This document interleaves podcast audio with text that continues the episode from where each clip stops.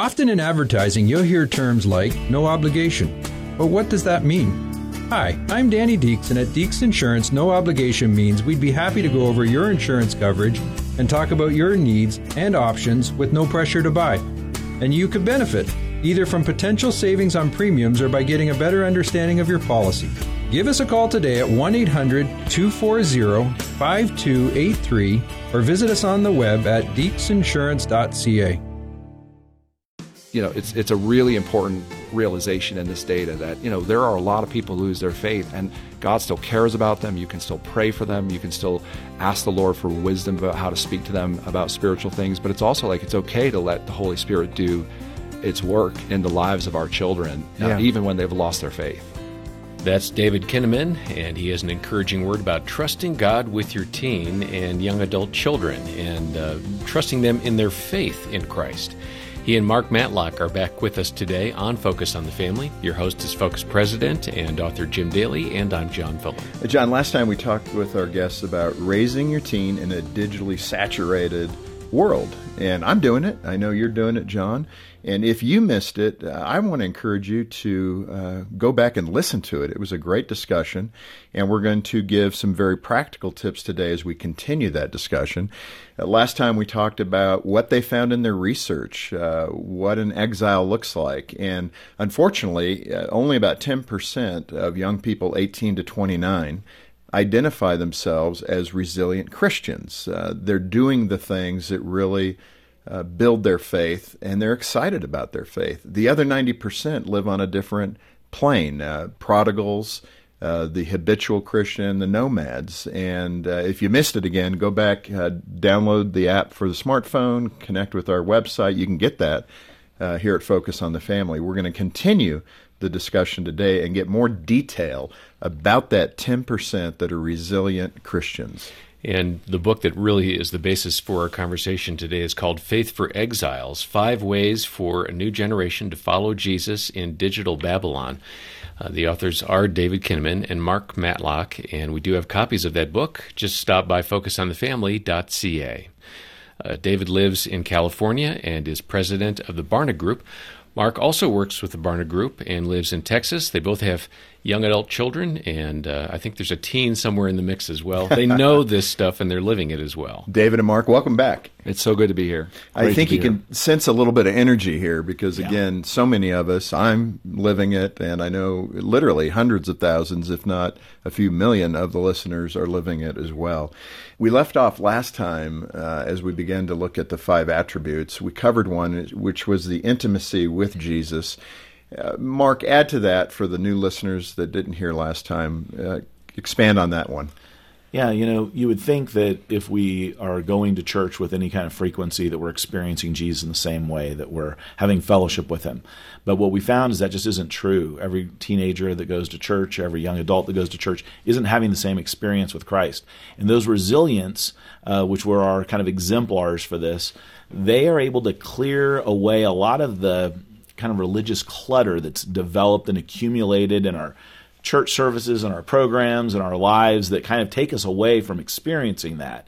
And they're able to kind of get right to the heart of that. And one of the things that I think is, is just really interesting in this moment um, is really looking at the relationship with Christ. We always say it's a relationship, not a religion, um, Christianity. But do we always talk about it that way? Mm. So you'll remember I was talking about that one individual I was engaging who was debating me about his faith and trying to convince me that God didn't exist. Well, I chose to not engage him from an apologetic standpoint. I didn't try to prove to him using reason or rational arguments. This is why you should believe in God. This is why you can have confidence that He exists. Um, I saved that as like round two. What I wanted to start with is Have you experienced Jesus? Mm. Have you met Jesus? Tell me about that because here's a young man who's grown up in the church. He's getting ready to graduate from high school. And he basically has decided that all of this is a bunch of malarkey. And I'm trying to sit there and go, how do I convince him otherwise? My training was go apologetics on him. But what I realized was I don't know that he's met Jesus. And mm if I can introduce him to Jesus, that's the best apologetic ever. And so th- that's one of the things we have to think about when we're doing this. It's not about trying to convince somebody, but it's really about introducing them to Jesus himself and helping them experience Jesus in their life. And that's what we found those resilients have. And that way, when they go into their college experience, their work experience, uh, into their life, Jesus is going with them because that relationship is intact. That is so powerful and so on point. I mean, but we do. I think it's just, I don't know, it's a human uh, trait to want to win the argument, right? And we default to that posture rather than saying, wait a minute, what is this faith in Christ all about? Uh, let's move to the, the second practice of these resilient Christians, cultural discernment. And David, I want to come right back to you because you have a story about your friend Seth uh, who discovered that his daughter was searching the internet for depression. And this is really close to my heart. Here in El Paso County, the high school that our boys have gone to, along with a few other high schools in the area, have had a uh, just this terrible increase in teen suicide.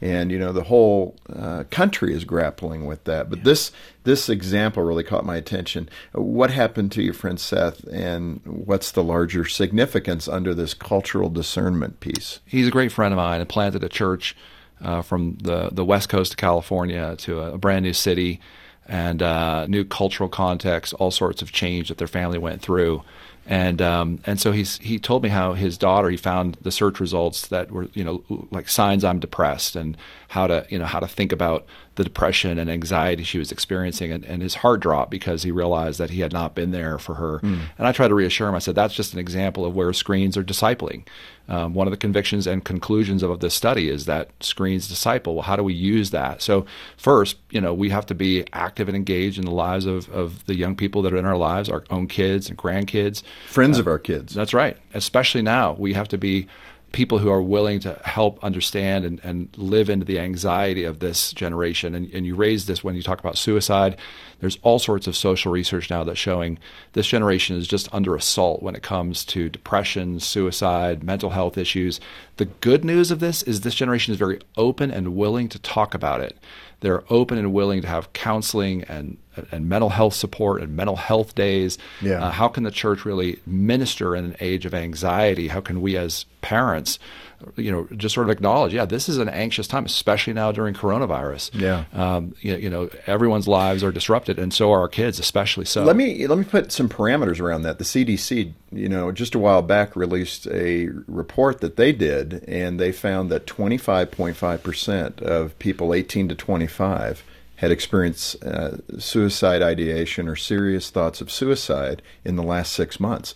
That's a group of 30 million people. So 25% is 7.5 million people between the ages of 18 and 25 that have had suicide, serious suicidal thoughts. That should alarm all of us. What is going on?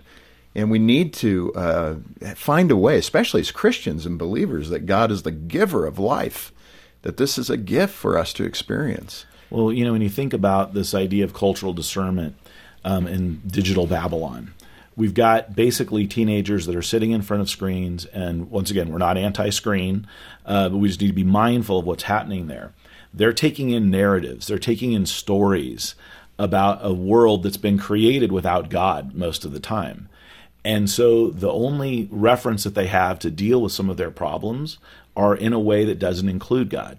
So, one of the questions that I would ask my kids when we would listen to music, when we would watch a television show, even something really innocent like the Brady Bunch, okay, yeah. on, on reruns, is where is God in this? Right.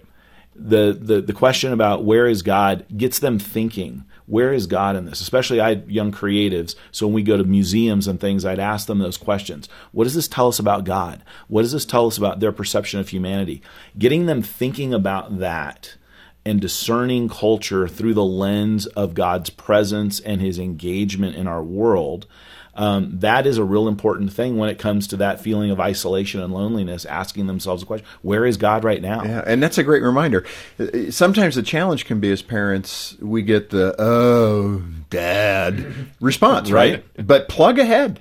Keep That's asking right. the question. Love the eye roll. It, yeah, lean into it. it does make an impact on young people. Even your consistency in asking that question communicates a conviction on your end. Well, you know, when, when Mike Brady's, you know, trying to solve the family problem there, right? And i know this is a real throwback, but we watched a lot of reruns because uh, I love classic television. Hey, I watched the originals. Yeah. and uh, I remember, though, you know, when they're solving their problem, and I go, where is God in this? And my kids are like, well, they're just solving their problems. I go, but no, they're not looking to scripture. They're not praying together right. as a family. They're working out this problem in 26 minutes, you know, minus right. commercial. So it's like, you know, is this reality here? You know, because what we would do in our home is we would look at the Word of God. We would pray and ask God to help us mm. have peace between us if we're in conflict.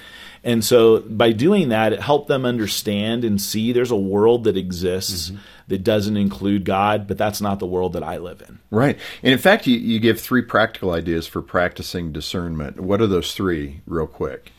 Yeah, one of them is just asking that question, where is God? Uh-huh. The second is, uh, what claims is this movie, this mm. song, whatever, kind of making about view. life. Right. Yeah, what's it what's it saying is true. You know, hey, we fall in love, we have sex. Is that true? Uh, this is what a, a, man is like. Is that really what a man is like? The way that they're projecting uh, masculinity. Um, and then the third question is, where is hope and redemption found? Mm. And so, is it found in Christ? Is it found? So it's always helping them see what's absent in what mm-hmm. the world is making. Yeah. So we weren't saying don't watch this, don't do this, but it was let's think about what it is that we're doing. And I think that helped them understand how to engage the world around them. Yeah. I, I remember a time with my daughter Annika where at dinner we were talking about cynicism and, and the role of cynical characters for comedic relief, uh, you know, in, in sitcoms. And my daughter Annika, the light bulbs were going off because she was like, I remember trying to be funny and make jokes with the family in in the way that I saw these characters making jokes, but it, it never really went anywhere because we weren't uh, uh, we didn't practice in cynicism in the way that the that that yeah. show did. That's a good example of cultural discernment. So how do we as people who are you know committed to scripture committed to living faithfully for christ live you know sort of in the world but not of the world that's this whole message of being an exile we're we're, we're trying to be faithful like daniel did and other exiles in scripture to interpret you know what's happening in our culture not just to consume that entertainment but to actually think actively about what scripture says and what it means to live a faithful witness in light of that yeah. And, you know, again, I want you to respond to this. The astonishment that I have, and I think most people have, when you look at that research, your four core categories eh, that resilient Christians, that's 18 to 29 year olds, only 10% of them have that kind of, I guess we could say that biblical worldview. And I want to ask that question the other 90%, what happened? I mean, they were going to church with their families they fell into their 20s, so to speak, and they walked away from their faith, or it's lukewarm, or, you know, they're going to church eh, because it's socially appropriate. I want maybe my future spouse to come from the church, or I want my future children to be a part of the church. I can't understand. Well, cultural discernment is very hard because you're having to live in this tension, right? Yeah. So it's easier to regulate it and just say, we will watch these things and we won't watch these things. And so we make a bunch of black and white kind of family pronouncements. But what we don't teach our kids to do in that is they learn to follow the rules. They don't necessarily learn how to think through the tension of culture and faith. This Focus on the Family broadcast will continue in just a moment. Focus on the Family Canada wants to inspire teen girls to grow in their faith with a new and improved Brio magazine. By nearly doubling the size of each magazine, teen girls will love the fresh new design, including more articles, interviews, and daily devotions focused on a growing faith in Christ. Inspire teen girls to grow in their faith. Order your subscription today at briomagazine.ca. That's briomagazine.ca. Or call 1 800 A Family. So many families are struggling with fear, anxiety, and loneliness right now. At Focus on the Family Canada, we hear from these families every day and strive to provide them with the practical help they need. In these challenging times, families need to know the hope we have in God through Jesus Christ. Recently, Janice shared this with us. Thank you for spreading seeds of hope, joy, love, and peace to those who are struggling today with fear. Your program and ministry are healing hearts and reaching many who are lost and don't know where to turn. More families than ever are turning to Focus on the Family Canada for help and support. Will you donate so these families can find the hope they need to face today's challenges? Make a monthly commitment or a one-time donation today at focusonthefamily.ca slash family or call 1-800 the letter A and the word family. Thanks for listening to Focus on the Family. Let's resume now with the balance of today's programming. David, I've got a heavy heart with that description of this the seed falling on the ground. Because all of us as committed Christian parents, if we're living in that resilient parent space, you know, that we're born again, we have a relationship with Christ, we're doing the things we need to do, and we're living our lives hopefully in such a way that we're leading people to Christ, etc. That breaks my heart. Because that what you're really saying is that some of our children obviously aren't going to get there that I mean, it brings tears to my eyes because that is the goal. I mean, one of the things I often say to my boys is, I want to see you in eternity. But the reality is, for some people, that's not going to happen with their kids. And I think what's hitting me right now is the idea that we've got to do all we can do as human beings to till that soil in such a way that the Holy Spirit has the best chance of capturing our children. And if we're doing things to prevent it, our you know rules orientation, our control freak out parenting type, what you know, wow, we're we're actually contributing to the hardening of that soil. Yeah, and to the lack of resilience in the, the, the lives of these young people, and that is what uh, gives me such great confidence in the gospel uh, today. You know, as a person who looks at culture and this generation, I'm so I'm so grateful to see the emotion in your eyes as we sit here today, Jim, because um, you know, a million and a half interviews. A big chunk of those have been with this emerging generation. I've had the privilege and the honor and the sacred honor of listening to people's loss of faith stories. And uh, you know, there are times when it's the soil. It's there's times when it's the, you know, the the culture. There's times when it's actually the the work of the church and, and self righteous Christians who whose hypocrisy drove people away from the gospel, uh, who, who, never heard the message of, of uh, unmitigated grace that comes through the cross. And so it should propel us to action. And at the same time, uh, as we care even more deeply about what happens to this generation, we have to be careful not to just grasp on to control points, um, yeah. you know, and, and, and just you know try to force people to become Christians. This is a time. This is, I think, the message of, of Daniel in exile. Um, Daniel is used powerfully by God in three different pagan kings administrations.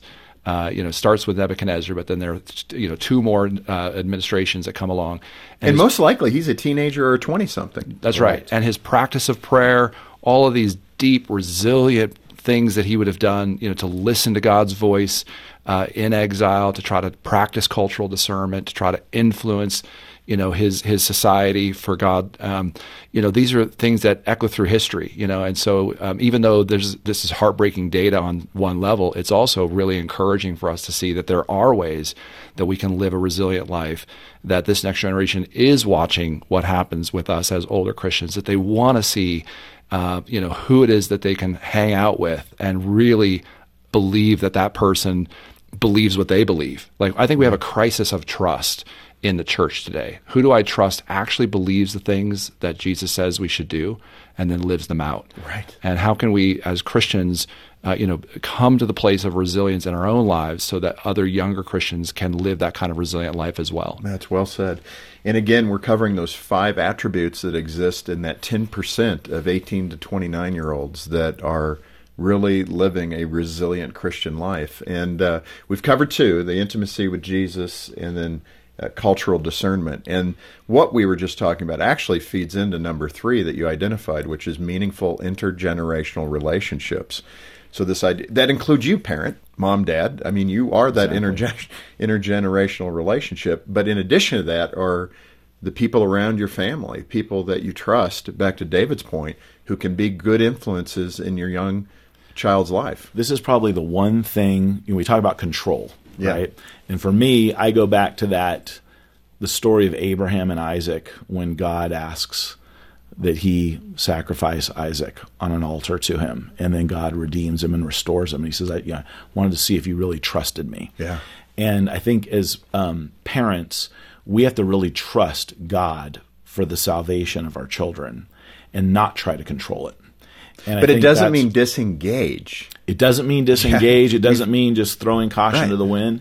And and this is one of the areas where I think we can kind of bring some of that in, and that's in these meaningful relationships. We're really looking at the scaffolding around the relational yeah. scaffolding around a child. One of the things that's happened as we become a connected, disconnected generation, we don't know our neighbors like we used to. You know, it used to be growing up, you know, families would hang out together all day on a Sunday and right. go over to each other's homes and things like that. People don't do that as much as they used to. And so what we're looking at is how can I bring more relationships into my child's life? What we found with resilience is that they were having much more networked relationships, mm. many more connections with intergenerationally with adults older than them. They had people in their life that were encouraging them spiritually by you know double digits. Yeah. So the habituals and the resilience are going to church, uh, but the difference that they're having relationally is Hmm. Totally. Yeah, and again, the digital world is putting up that barricade. You exactly. know, I can do this electronically. I really don't need to communicate one on one, eyeball to eyeball.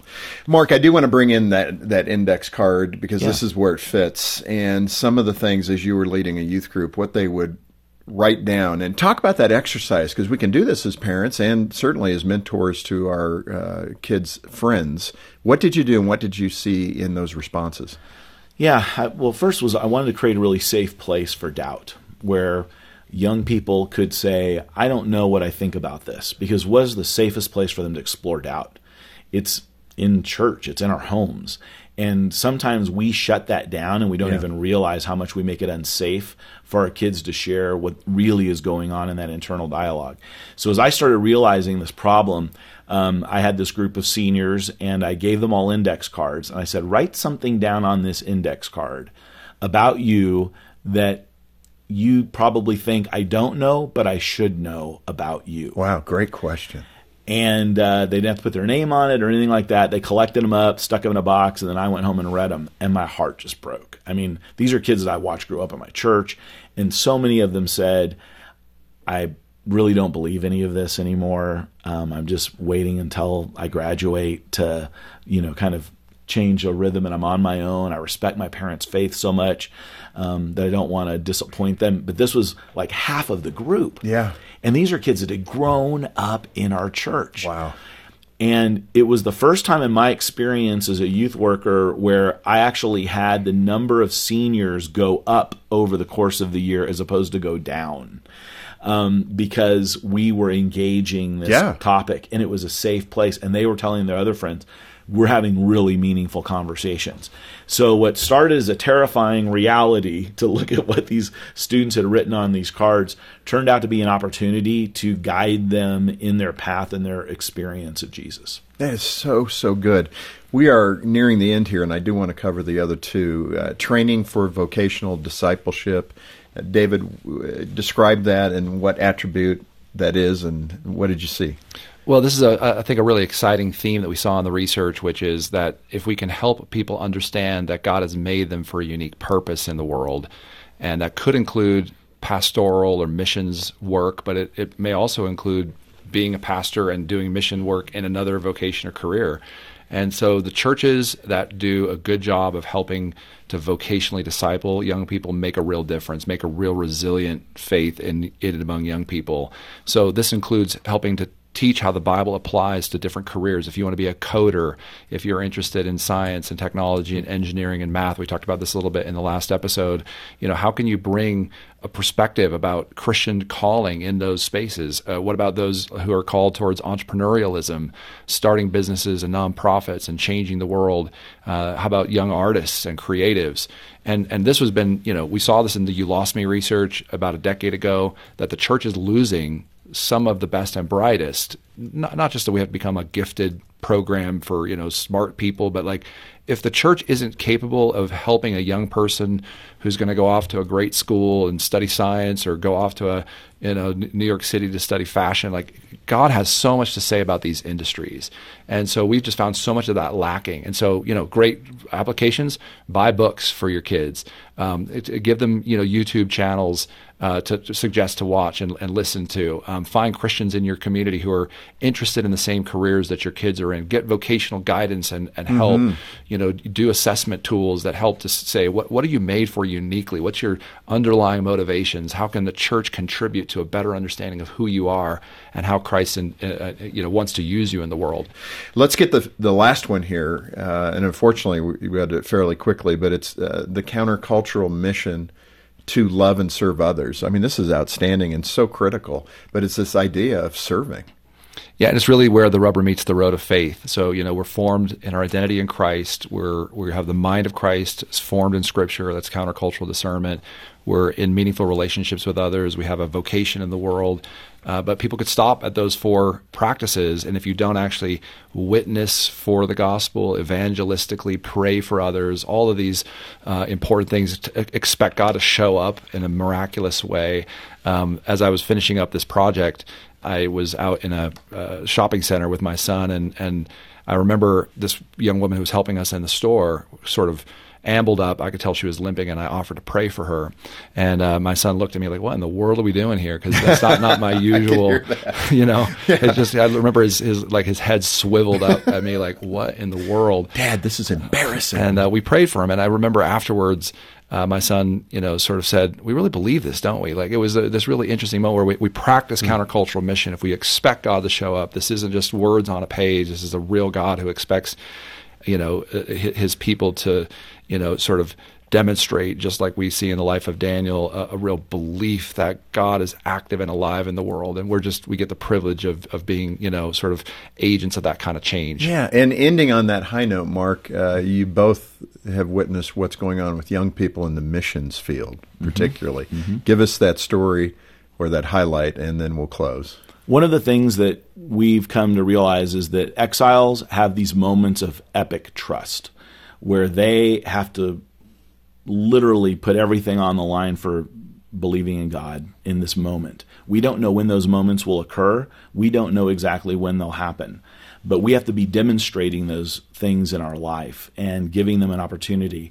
Um, we have a, a generation that is excited about going into the world and making a difference and seeing really incredible things happen in the name of Jesus. These aren't political battles, they're not cultural wars. That's not what living on countercultural means. It means living in these moments of epic trust in God huh. and demonstrating and displaying that trusting in God makes a difference. Wow. I mean, this has been so good these last two days. Uh, David and Mark, a wonderful book, Faith for Exiles. It's really aimed for that teen or 20 something, but I'm telling you, everybody can benefit from reading the content of the research that you've done. Thank you for those hours that it required to do this and to identify those four types of young Christians today, their struggles, uh, and their victories. And uh, this is so good. Everybody should be reading this book, Faith for Exiles. And again, uh, David and Mark, thank you for being with us. Our pleasure. Thank you so much. Yeah, thank you. And you can donate and get your copy of the book when you stop by focusonthefamily.ca or call 1 800 the letter A and the word family. On behalf of Jim Daly and the entire team, thanks for joining us today for Focus on the Family. I'm John Fuller, inviting you back as we once again help you and your family thrive in Christ.